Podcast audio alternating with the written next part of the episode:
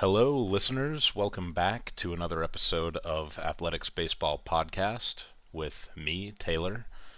And this is episode four, where today we are going to talk. I, I was planning on just talking, uh, revisiting the Matt Chapman trade and seeing where we kind of ended up with that.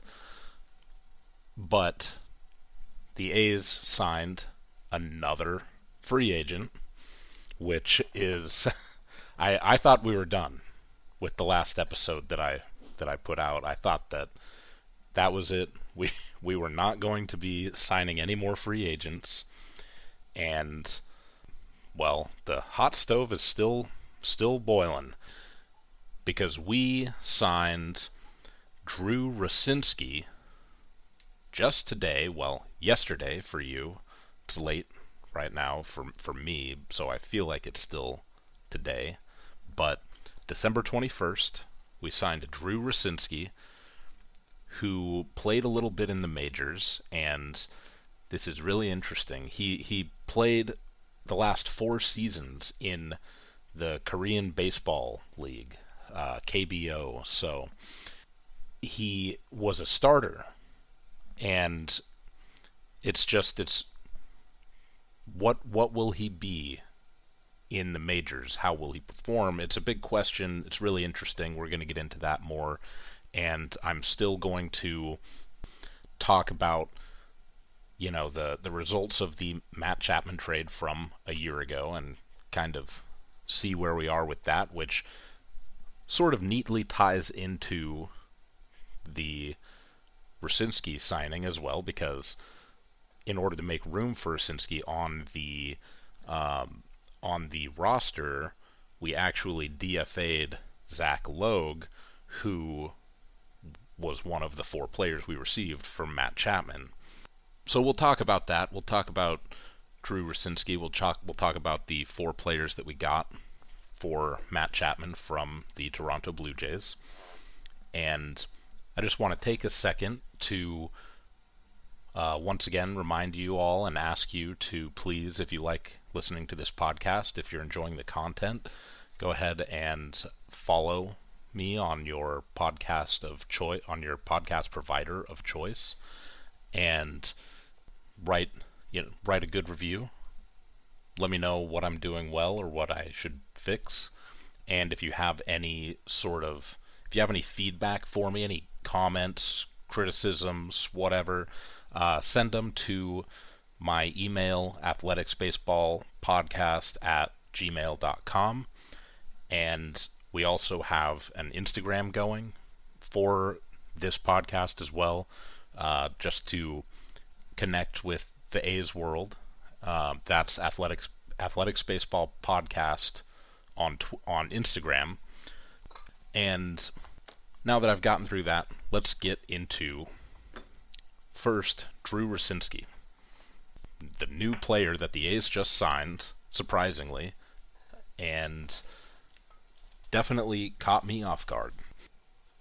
A little background: he was last in the in the majors. He was last on Miami. Before that, he played a season for Minnesota and then two seasons for the Angels you could hardly call it playing two seasons for the Angels or one season for Minnesota when across those three years he played a combined nine games in the majors with one start and eight outings in relief. He that that only makes um, what is it 18.2 innings pitched, 18 innings and two outs, and that is not a lot, and it's really not enough to get a good look at at a player. it's just it, I I think it's kind of silly, honestly, because he had the and and yes, they they had the minor league performances to look at as well, but if you don't give guys chances, then they will never develop into someone who can actually compete with big league batters as a pitcher or with big league pitchers as a batter. And his fourth year, he finally got a real shot, right? He was 29 years old that season, which I should mention now. Um, he will be 34 for the 2023 season, but this is really his his big shot, right, in, in the majors now, 2023. But he had 2018, he was 29 years old, he played one season for Miami, he pitched in relief, 35 innings and one out. Uh, decent, not not stellar, 4.33 ERA with a 1.33 WHIP. So not horrible, not great, but that really, to me, that's his rookie year, you know, and that's kind of what you maybe would expect out of a rookie reliever that's still sort of figuring things out, you know, and, and that is not a crazy stat line for that, you know, and um, when you go, so after that, he was signed for uh, the Korean baseball organization, and um, those four years, he was actually a starting pitcher for all four years, and he went right into 2019, pitched 30 starts. Uh, he pitched 30, 30, 30, and then 31 in 2022, all all starting, and averaged across those four years 3.06 ERA with a 1.19 WHIP. Uh, 53 wins, 36 losses, and yes, it's not the same quality as MLB, but Brooks Raley went and pitched for several seasons in the Korean League and then came back into MLB and, and threw in relief. And he is now figuring it out for himself, and he's doing quite well. And in you know, in comparison, Brooks Raley, in his time in Korean baseball, um, he was throwing more like a 4.0 ERA, so a whole a whole one run worse than what Drew Rucinski was doing. And maybe that means that Drew sort of figured something out you know, maybe all he needed was more than 30 innings in four years in the majors. You know, maybe he just needs to throw a little bit more to actually be better at throwing to, you know, quality batters. And this is probably a really good deal for the A's. It's a one it's a one year contract for three million dollars and a team option for a second year for five million. So a three million dollar chance. If he's no good, it doesn't hurt the team. You know, we would probably just cut him halfway through the season and pay him the three million. Not pay him in 2024. You know, reject the option, and um, if we cut him, then we can just cycle in some of our other minor league pitchers to get them some some reps in the bigs. But if he does work out, then you know that's great trade bait, and we could end up with you know just like a lot of our other signings, free agent signings that we've had this off season, we could end up with prospects that we get to keep for the next six years, seven years before you know, if, if, they're any good. We so we we might end up with some good young players based off of our free agent signings, if any of them pan out. And in the meantime, he'll probably I, I think he'll probably come in in relief. In the meantime, he's going to help us to to win games, hopefully. And yeah, I'm I'm pretty interested in in this one not really having any experience in the majors, not not enough to where I would say he has experience in the majors, means that this really could be anything. It, he he just might not be able to match against major league players, but I think he probably will be able to do that. And I'm I'm really going to be uh, keeping an eye on on his stats this year, and and obviously watching a lot of games, and you know, seeing hopefully seeing him pitch a lot and seeing him pitch well, and I think that it's going to be a lot of fun to watch him this year. So I think we can sort of segue from that now towards the Matt Chapman trade. And I think that what I want to do is I, I want to, going forward, I want to sort of revisit this offseason, some of those some of those trades that we had last year that you know for for some of the A's stars that we grew to love over the last several years Matt Olson, Matt Chapman, Frankie Montas, Sean Manaea, you know, see some of these guys and see, you know, how they're doing, where they're at, and see what what we ended up getting for them. And it's not far enough down the road yet to where we can say we won this trade, we lost this trade. We're not going to really be able to do that yet, but but we can see how some of these players are developing, sort of sort of check in and see, you know, are some of them maybe not on the team anymore, which in this case, Zach Logue, he is maybe going to be on the team and maybe not going to be on the team. He is DFA'd to make room for Drew Rucinski, and we gave we gave Zach Logue a pretty good shot last year.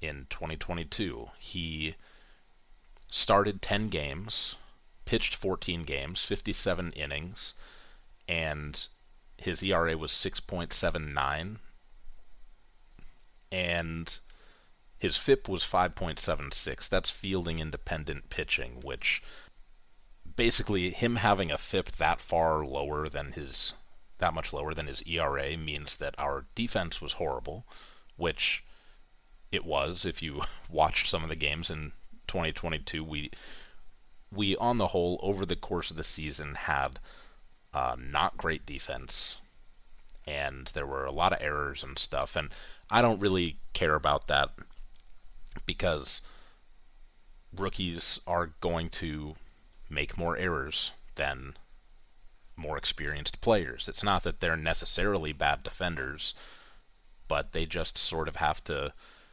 figure it out and maybe in some cases there's nerves or what have you. So looking at Zach Logue Zach Logue also had a whip of 1.54, which is not great. You would ideally like to see that, you know, quite a bit lower, maybe down around 1, 1.1 would be fine. But his home run rate, home runs per nine innings, was really high at 2.05. Just super high. And some projections for Zach Logue for 2023 that you can you never can really trust these things honestly, but they've got his home runs per nine going down, and they've got his WHIP going down to a 1.29, his home runs going down to 1.32, but and and his walks per nine going down a little bit too. Like I said, I don't think that you can really project with a team, especially with a team like the A's. I mean, projections are always going to be iffy to say the least, but with a team like the A's in 2022 and 2023, there's so many unknowns. Um, for that projection, it's actually kind of funny because it's projecting um, it's projecting his fielding independent pitching to be a 4.5, whereas his ERA is projected to be. Oh. Actually, I take that back. I'm. I was looking at something and it gave me different. Different. Uh, oh no, I was looking at the wrong category. So, all right, no, they are actually projecting projecting his ERA to be down to a 4.3 as well, which is more in line with his FIP, and that's that makes a little bit more sense. So yeah, he he will probably be better in 2023. I would like to keep him. He's DFA'd. He's not necessarily gone. You know, he was a ninth round pick. He's on he's on the small side, but he's a lefty pitcher, and you know, it's always good to have lefty pitchers, lefty starters, especially. He started in 2022, so lefty starters, you want them if he can figure figure out some stuff, you know, maybe he won't get picked up. I think he might get picked up. So I'm not going to hold my breath on that one, but it would be nice if we could keep Zach Logue. But at this point, the A's are starting to get a little bit congested with how many prospects we're getting. And it's it's been a big criticism from a lot of fans where people uh, A's fans are feeling like we're not getting superstar prospects, you know, big p- potential superstar prospects, I should say, that for our current star players are all stars and are gold glovers and and you know players that we're trading out that of course we we want to get a superstar or or a star back in a trade, a rookie or a or a minor league player that that's going to turn into someone basically what we want obviously as fans is they're going to turn into someone that's going to replace the player that we just lost if not now then maybe in 2 years or something. And I I mentioned it before a little bit and I'll I'm to repeat myself that if you know that you have a player in your minor league system that's like that that's that good that's that player then you're not getting rid of him. Do you if you think that that you know the nationals would have traded off Juan Soto when he was in high A probably only for the two months that he was in high A. I, he advanced through their minor league systems really quickly because he was obviously so good. But if you think that the Nationals were going to get rid of Juan Soto for any player that you've got on your team, you know, it's just not realistic. They're not giving him up. They're not giving him up until it's clear that he's not going to sign with their team, and then they'll trade him off for one or two years of control, like they did to the Padres, right? You're not, you're just not going to, these days at least, you're not going to receive big number one prospect type players from another team in a trade. And obviously, it would be great if we could just sign our own number one prospects that develop into all stars.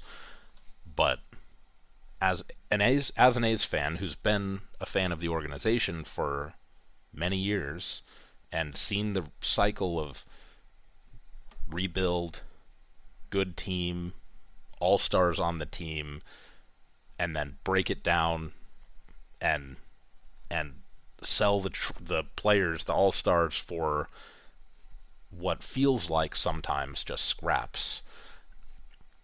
It hurts, and it's not fun. But at this point, you should be used to it. You know, I I'm used to it. I knew before the start of 2021 that it was the last hurrah with these guys, with Chapman, with Olson, with Murphy, and we'll talk we'll talk more about that later. I don't want to get too too much into this, but the fact is, you know, there's budget constraints for the A's, and there's budget constraints for everybody that's not the Padres and the Mets right now. And there are reasons for that. I'll I'll have a whole episode about budget and and all of that stuff. I'll I'll do that another time, but you should just be ready to lose the players that you love. Sadly, to me, it's what gives me some pride actually as an A's fan. Uh, not proud to lose the players that I love, but but proud that we can continue to put out a pretty good team on a consistent basis, on in on a consistent cyclical cyclical basis, where um, every couple of years, you know, we we have a couple, maybe two, maybe three, not so good years, and then we're back and we're doing it with no money and players that most people don't even know, and you know we have our have our playoff runs. We make it to the postseason. You know, we uh, win our division. We get the wild card. We get in there, and if you're not one of the top, if if you're not stellar with your drafting, or a trade guru, or if you don't have pockets as deep as the ocean, you know, then then what the A's are doing is basically the best that you can do with these resources. And you can look around the league and see, not to trash talk other teams or anything, but you can see a lot of teams that are in a lot worse of situations than the A's and have been for a long time with more money, with less money, with the same money, and teams that have bigger markets that still don't sign players you can you can see all sorts of crazy things when you look around MLB and I don't think that the A's are doing a bad job here. They're doing what they can and Oh, that was a big tangent. I'll like I said, I'll have a, a big episode on that later. If you disagree with what I said just now, that's fine. A's fans have opinions about all this stuff, different opinions for everybody. You know, if you feel really strongly, go ahead and send me an email about it, athleticsbaseballpodcast at gmail. Um, I'd love to hear from you. I'd love to hear your take. And uh, maybe some of you do agree with me. I, I think that it's a little bit less of a common opinion these days, especially right now when, when everybody's mad. You know, everybody's mad. We just lost Sean Murphy, the last a player of that core of young guys, right? So I get it, and I probably should be maybe letting the wounds heal a little bit before I go into that, but it's too late. I just did it. So let's talk more about the players that we got for Matt Chapman and where they are now and how they're doing now. We've got Gunnar Hoglund. He is currently rated as the 10th best A's prospect, and he's only 23 years old. We got all these guys from the Blue Jays, all right, so I'm not going to go and say that for each one, but we got him from the Blue Jays, just like all the others. He's a right handed pitcher. He's 6'4, he's 220. Uh, he's listed as 220 pounds at least, but he's 23 years old, um, and he was a first round draft pick. So he was really, really looked at looked at really highly um, before he was drafted, like when when he was in college, and he probably would have been like a top three or top five pick, but he had an injury he had to get Tommy John. He still went in the first round. He went 19th overall, I think. And he's he's only played the one season, 2022. He's he's you know, he played all 4 years in college and um I, I believe so. And he played some games in the rookie league last year and he played some games in A and uh really, well, I, some games. He only played three games. He had a little injury issue cropping up. So he was sort of, he's the headliner from this Matt Chapman trade. And it's a little bit of a gamble because he's got a really high ceiling, I think, and a pretty high floor too. Um, if he can stay healthy, and if he can make that re- return from Tommy John and be the player that everyone was hoping that he could become, you know, it's not going to be an easy journey for him. But he's a young guy. He's got a lot of promise. He he throws he throws well. He's he's got a lot of people that think that he is going to be something and it would be nice if he did become something, you know? We want him to be something pretty good so that we can really get the piece out of that trade that that we need, you know, and, and we need we need some some pitching to replace all the guys that we lost, you know. Um, we need some some players. We'll we'll get them. They'll we'll have different players break out and uh, players that you'd never expect. You know, um, Cole Irvin, for example. I don't think anyone thought that he would be coming around to be one of the top starting pitchers on the A's when he was still in the minors, you know, but he has really just thrived. And maybe maybe some of our young guys here will too. And I hope that Gunnar Hoglund can can be one of those players as well. The guy who at this point is looking more like the headliner as far as actually seeing him play and, and things, Kevin Smith. He was a fourth round pick.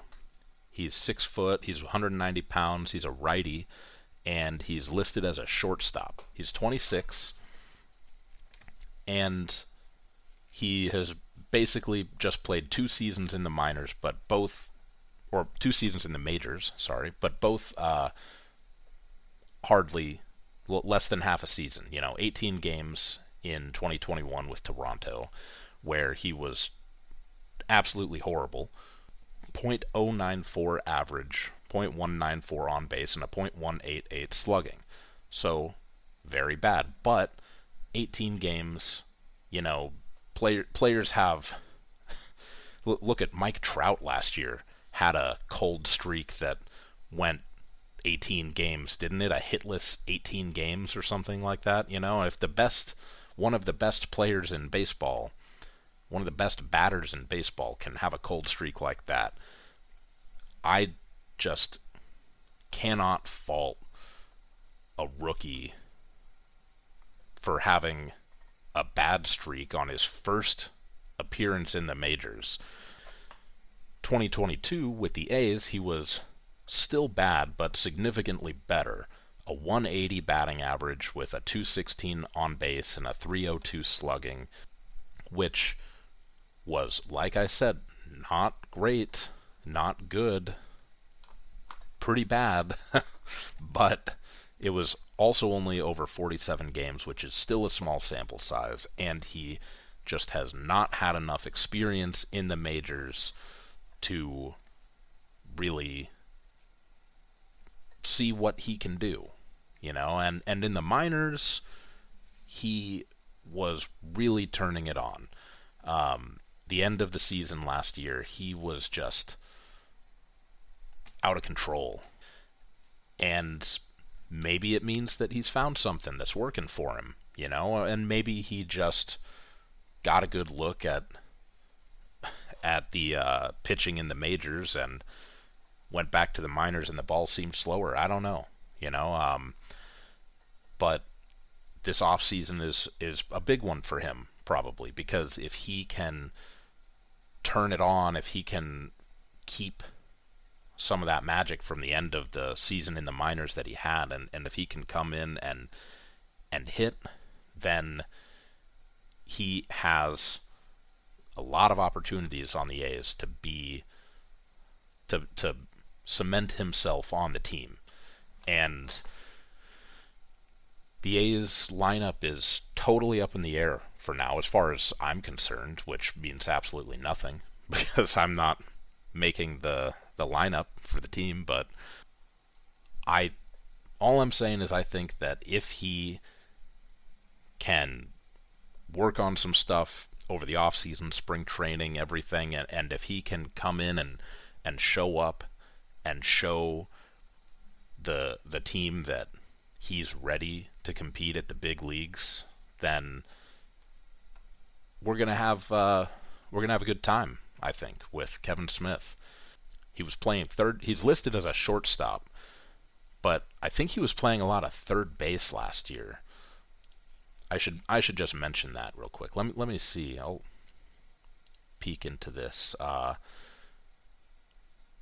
yeah, we we used him a little at shortstop and then a lot at third base in the majors, and his defense at third base was actually pretty good.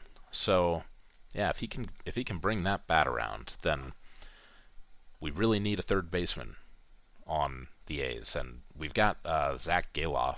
Gelof, I, I don't know how to pronounce his name. I should probably look that up, but Zach Gelof, I think. Um, who is one of our top prospects, but you know, we need we need more, we need better.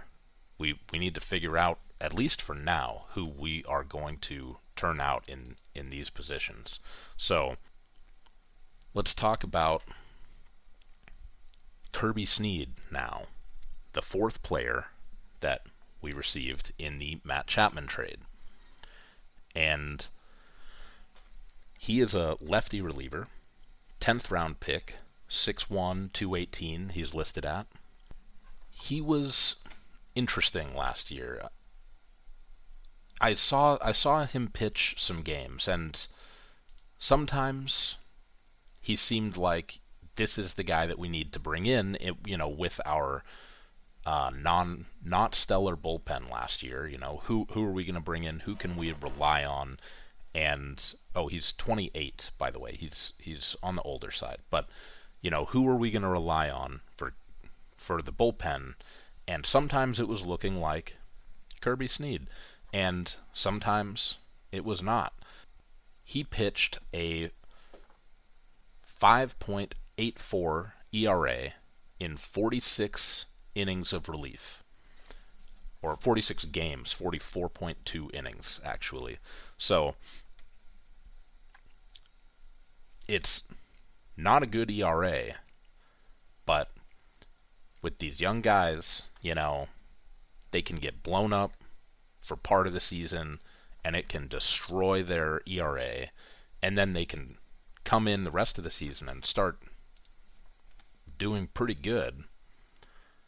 And that's sort of what happened with, with Kirby Snead. His he he really seemed to get better as the season went on, and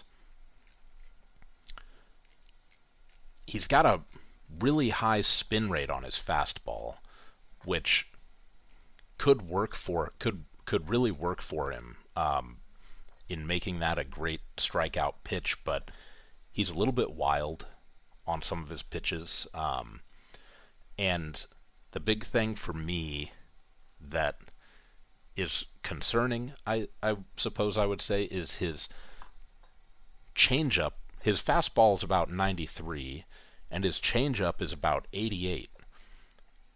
And it maybe there's something else that he does for deception there that I am not aware of, but and he doesn't throw the changeup that much, but it just seems like it needs to be slower it seems like it should with a 93 mile an hour fastball it seems like it should be more in the low 80s maybe 82 or you know 84 at least um, just so that there's more of a difference between that and his and his sinker or his four seam and um,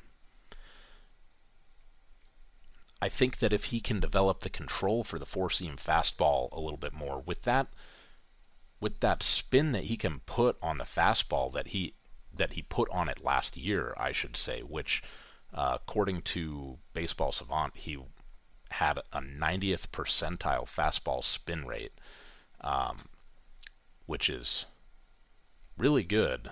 Um, it it would just help to if he is putting that spin on that fastball, if he can control it more, then that thing will just float in to the top of the strike zone and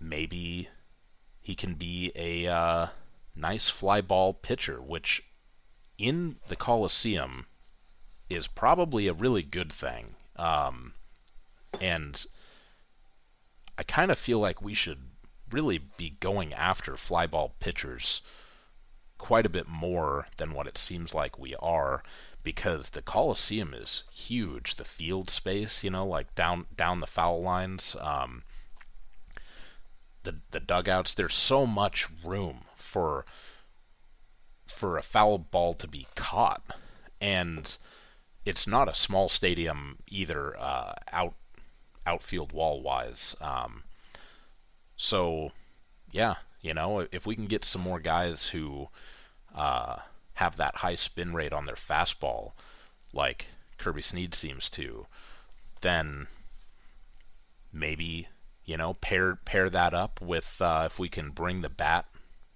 for um, for Christian Pache, you know, uh, and and put a couple of other solid guys in the outfield. You know, Tony Kemp is great out there. Seth Brown is good in right field. Um, and and we've got a lot of we've got a lot of good outfield guys coming up as well. I think defensively. So pair up the Coliseum with its with its big field, with its with its wide foul space, you know, and and some good fast defenders who can catch those balls, and I think that's a winning combo right there.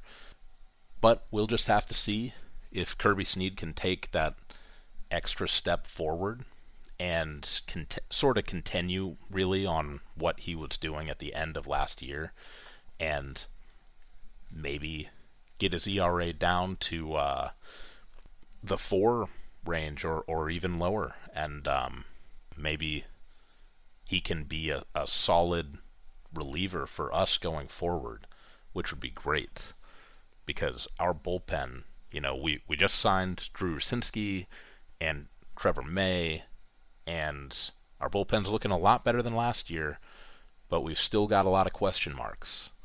And we need some answers to those questions because Trevor May uh, and Drew Rucinski, you know, these are short-term deals as well, so they're not answers for these questions beyond one year or half a year, maybe.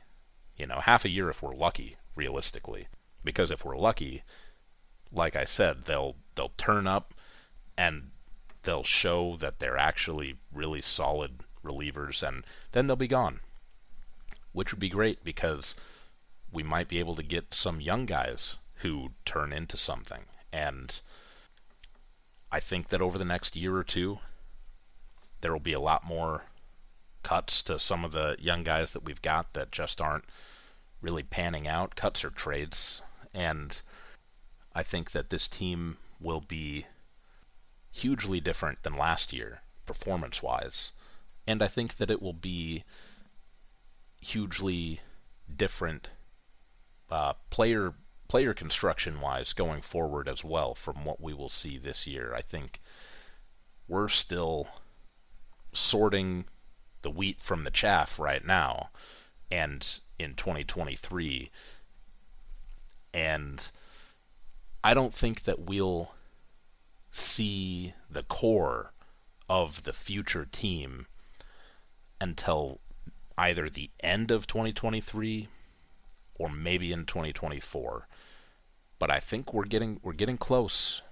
We're getting close to seeing who is going to sort of shake out and and stick to the roster and that's exciting. It's always exciting to see the new young players that are coming up. Well, I'll stop rambling to you for now.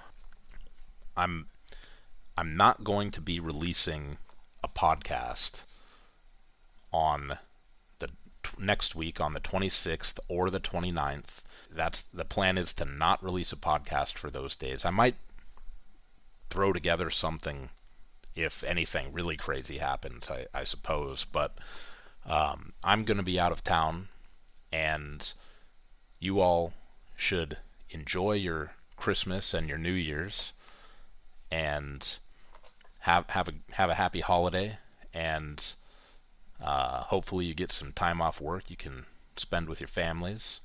See you next time, and thanks for listening.